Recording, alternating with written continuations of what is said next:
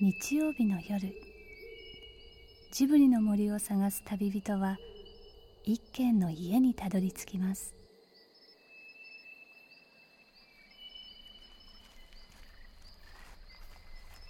ジブリの森のラジオの川のほとり。そこに立つレンガの家はスタジオジブリ鈴木敏夫さんの隠れ家です。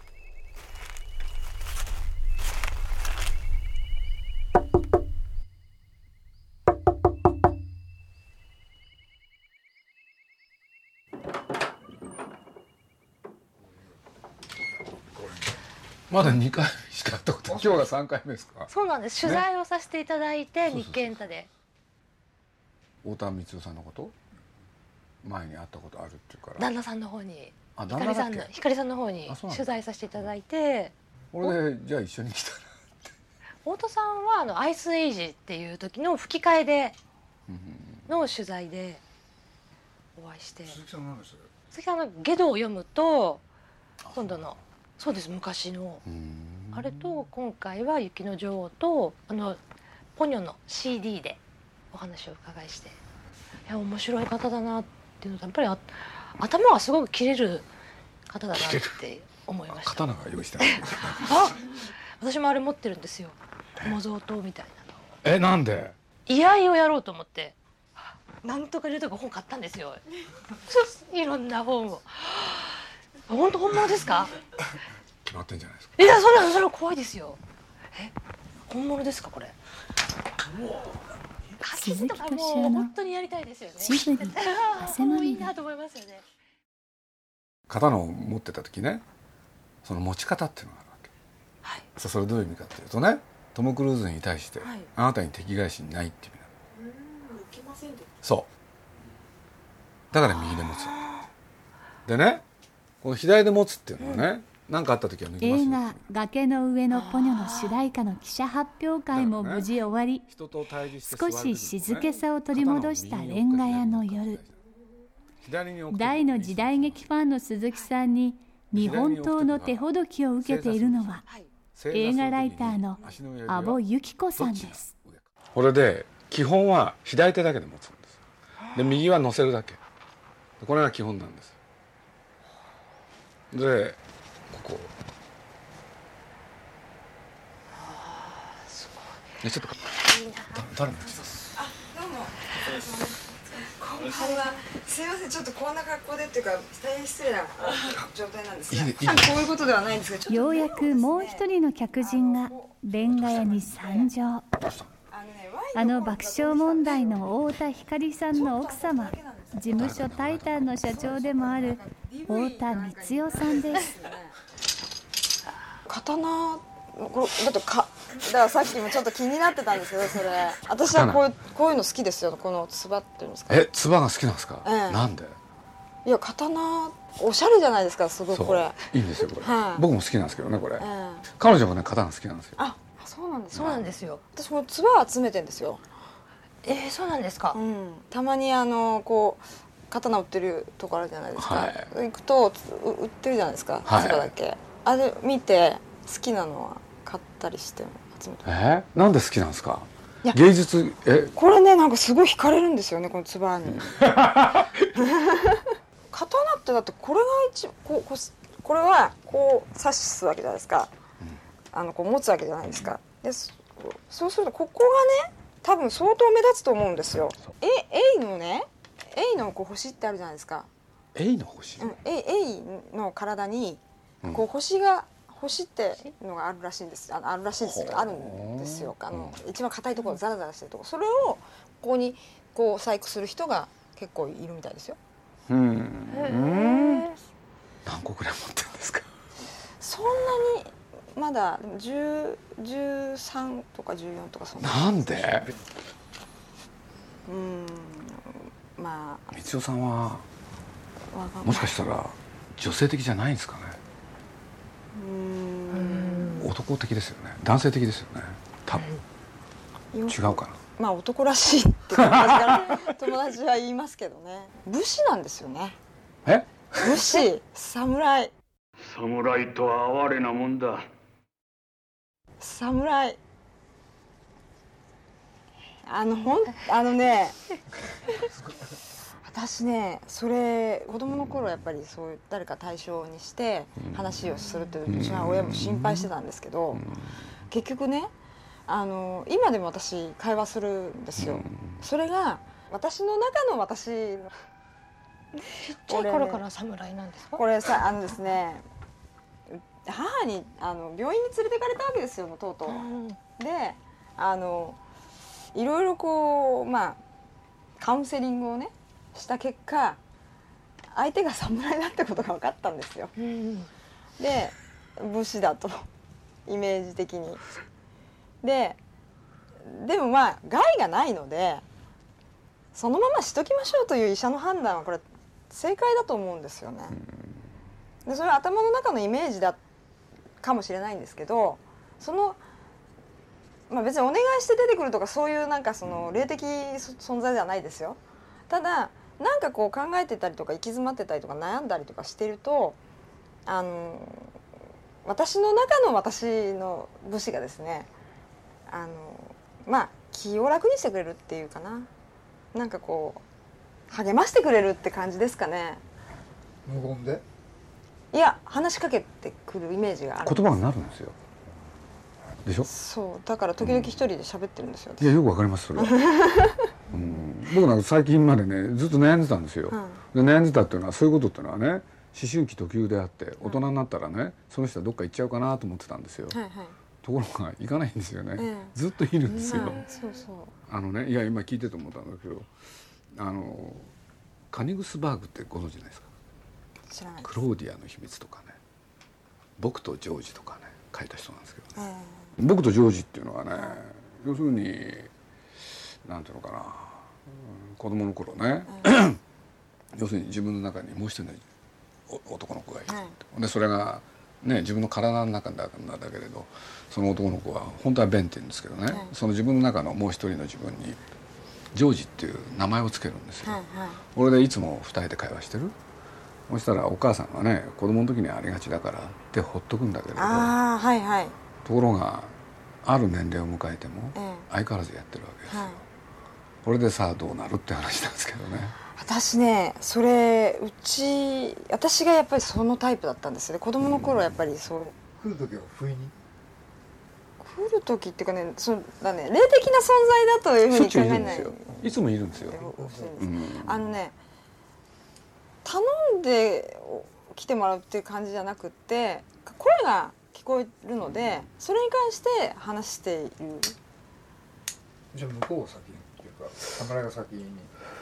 そうですね。彼がの声が聞こえない限りはこちらから話をするってことは別に。だからそのお話の中でもねそれ児童書なんですけどね、やっぱりなんていうのかな親が離婚しててね、それのお父さんのところへたまに行かなきゃいけない、そしたらその新しい方のお母さんがねそのやっぱり心配になって、はい。やっぱりカウンセラーを用意するわけですよ。はい。そうすると精神分裂しようかなと思ってたらその人の診断が、うなんと二重人格だって言われてね。そうするとその作者はね、はい。そういうことをやることがくだらないっていう立場で書いてるんですよ、これ非常に面白いんですけどね、まあでもねそれでい辛いことがあっちゃよくないかもしれませんけど、私はそれに対してはむしろ助かっている感じがするの。か？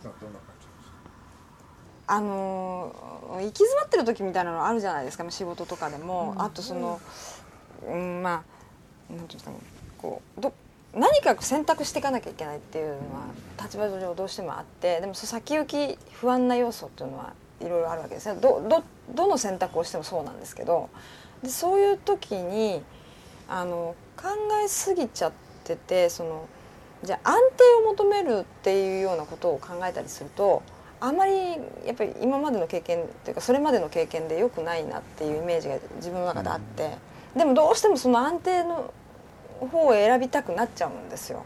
社員がいたりとかすると。できるだけ危険を起こしたくないみたいな。ででもそういう時にあのむしろこういう時こそ果敢に挑めというようなアドバイスを大体くれるんですよね。侍が。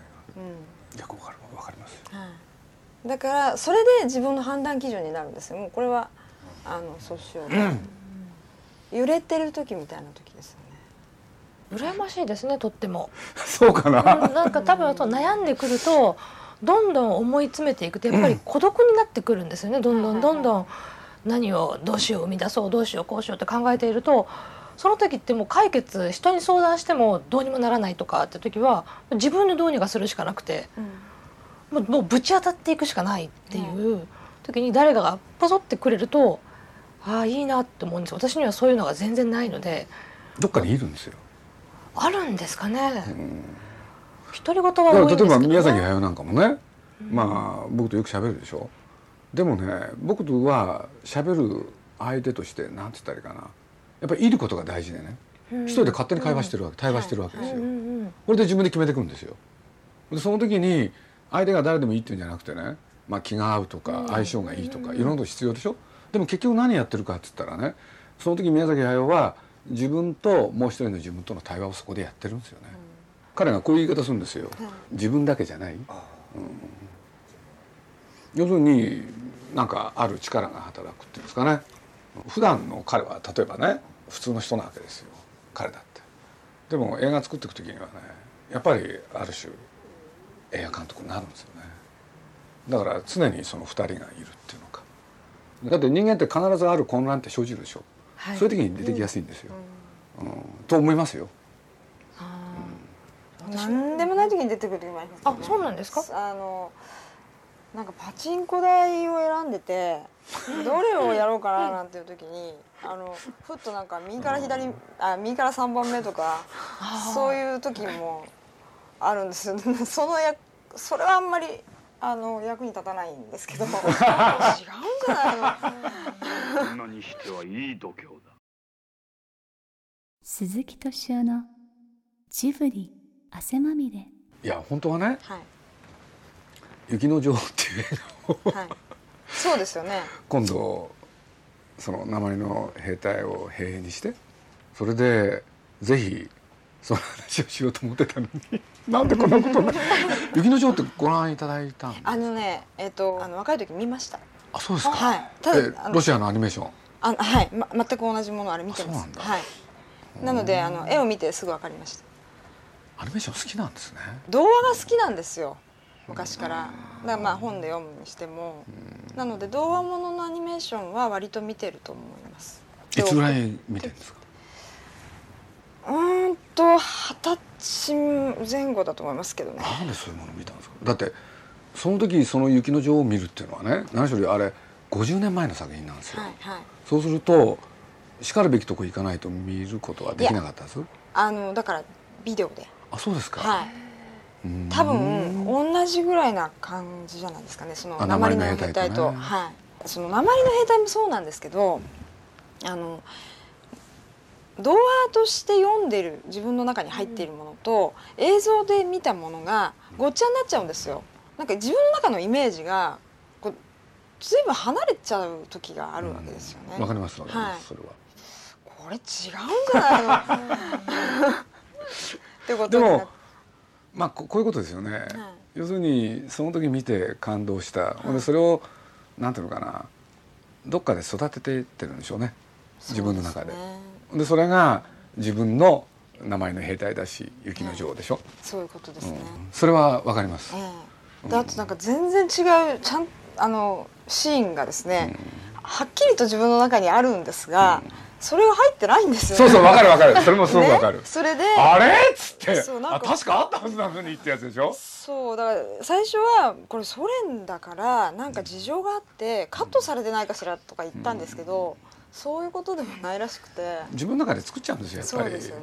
うん。それはねそれはなんていうのかな。あの今だとあそこどうなんだっけっていうとすぐビデオで見返して、はでた確認してその正確なものを知るんでしょうけれど。だけど昔はね勝手に自分の中でどんどん想像を膨らませて、で、えーそのそこから受けたいろんなものを、はい。やっぱり自分で一つの形にしてったからそれよくわかりますよ、はい。だって宮崎駿なんかまあねなんて言ったってこのなんていうのかな学生時代その漫画描いてたらしいんですよ、はい。そう書くものがねこの世を恨むっていうのかで主人公をそのために状況設定にしても全部暗いものばかり。でそんなもんばっか書いてたらしいんですよ、俺でやってるうちにねこの雪の女王っていうのに出会うんですよ。まあそのロシアの映画ですけどね、なんて言ったってねカイっていう男の子をね見つけるためにそのけなげに一途に一生懸命ねまっしぐらに人の目は帰る水走っていくっていう。でそれ見てねすげえなーって。自分がね今まで思ってて自分自身が大体そうじゃないし、はい。でそんなキャラクター見たことなかった、うん。でそれで打ちのめされて、はい。その後自分が何かやっていくっていう時にね、そのキャラクターの影響がすごい出てきちゃった、ほんでその映画を彼がじゃあ何度も見返したかって言ったら多分ね1回だけなんだよね。でもそのゲルダって女の子がね彼の中では残ってるんですよ、はい。これで自分がなんか映画作るっていう時もう千尋だろうがね、そのコナンだろうがね今度作るポニョですら常にねそのゲルダが出てきちゃうんですよ、でもそのゲルダはなんと彼が見たのは今からおそらく40年以上前、うん。でも彼の中に生きてるんですよね、そんな映画「雪の女王」は昨日から渋谷シネマアンジェリカで公開が始まりました。宮崎駿監督の中に今も生きている雪の女王とはどんな映画なのか。ぜひ劇場へ足を運んでみてください。またこの映画の公開を記念して今三鷹の森ジブリ美術館では雪の女王展を開催中です。詳しくは番組ホームページ www.tfm.co.jp スラッシュ汗まみれまでどうぞ。またタケノコ掘りだけ得意ですね私。タケノコ掘り。あの足でわかるんですよ。歩いてて。生えてるって。あなんで？出てなくて全然なくてもわかります。ある。この足の下にあるって言って足でこうやるとにょって出てくるのは多分ちっちゃい頃からやってるんですタケノコ掘りを。笹の葉の落ち葉とこ踏んであある。ーイベリコ豚みたいな人ですねどんぐり探して、ね、だから本質こう見えてるものじゃないものを見たいんですよねなんか、それあのちょっと今回鉛の兵隊で書いたその人魚姫の話でも一番ダメなの人魚姫だなとか思っちゃったりとか わがままあんたのわがままにみんなに振り回されてっていうような感じに見えちゃったりとかですね。まあ、大体主人公わがままですからね、うん、でも最終的に彼女がその海のママになって幸せなんですよね。そのいろんなことを、まあ、ちょっと経験した上で、ああの愛している王子様を手にかけることもなくでもその幸せのところに今度その泡が消えないように一生懸命守っているお姉さんたちの努力。苦労を考えろ。そう。一人で勝手になんかことを起こして一人で勝手に幸せになってっていう一番なんかこううん。でも周りの人たまんないよね。あよかった。いたら。私もそっち側のタイプかもしれないなんかこううん。そうなんだな。だから自分を見ちゃうんでしょうね。そうすると。こう物語見てる時に。それを批判したいんでしょうね自分をもう一人の。うんなんかその自分を投影してでそこの人の何がいけないかとかでもこの人の本質はほどっかで優しさがあるとかそのなんかうんものを感じようとするのかもしれませんね。だってちょっと飲んでいいですかこれ？いいですよ。やっぱあるんじゃないかな。だって人と付き合うってのはそういうことだしね。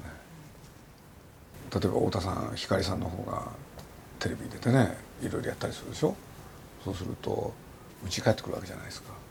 そうすると奥さんと二人でなんか反省会とかね延々毎日やってらっしゃるんですよ。ね。反反省会というかまああのそうですねなんかあのあれは良かった悪かったって。うるさいんですよ。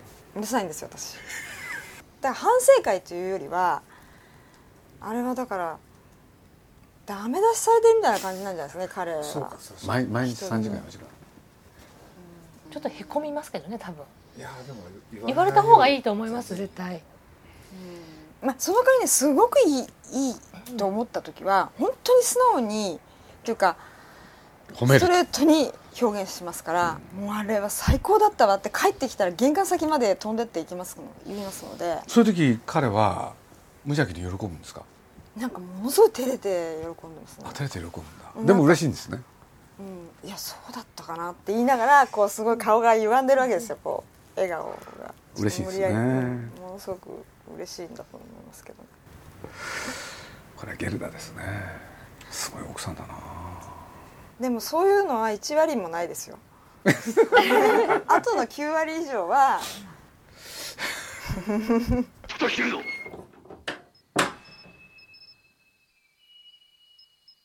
この続きはまた来週。鈴木敏夫のジブリ汗まみれ。今夜の出演はスタジオジブリ鈴木敏夫。タイタン代表取締役社長太田光代。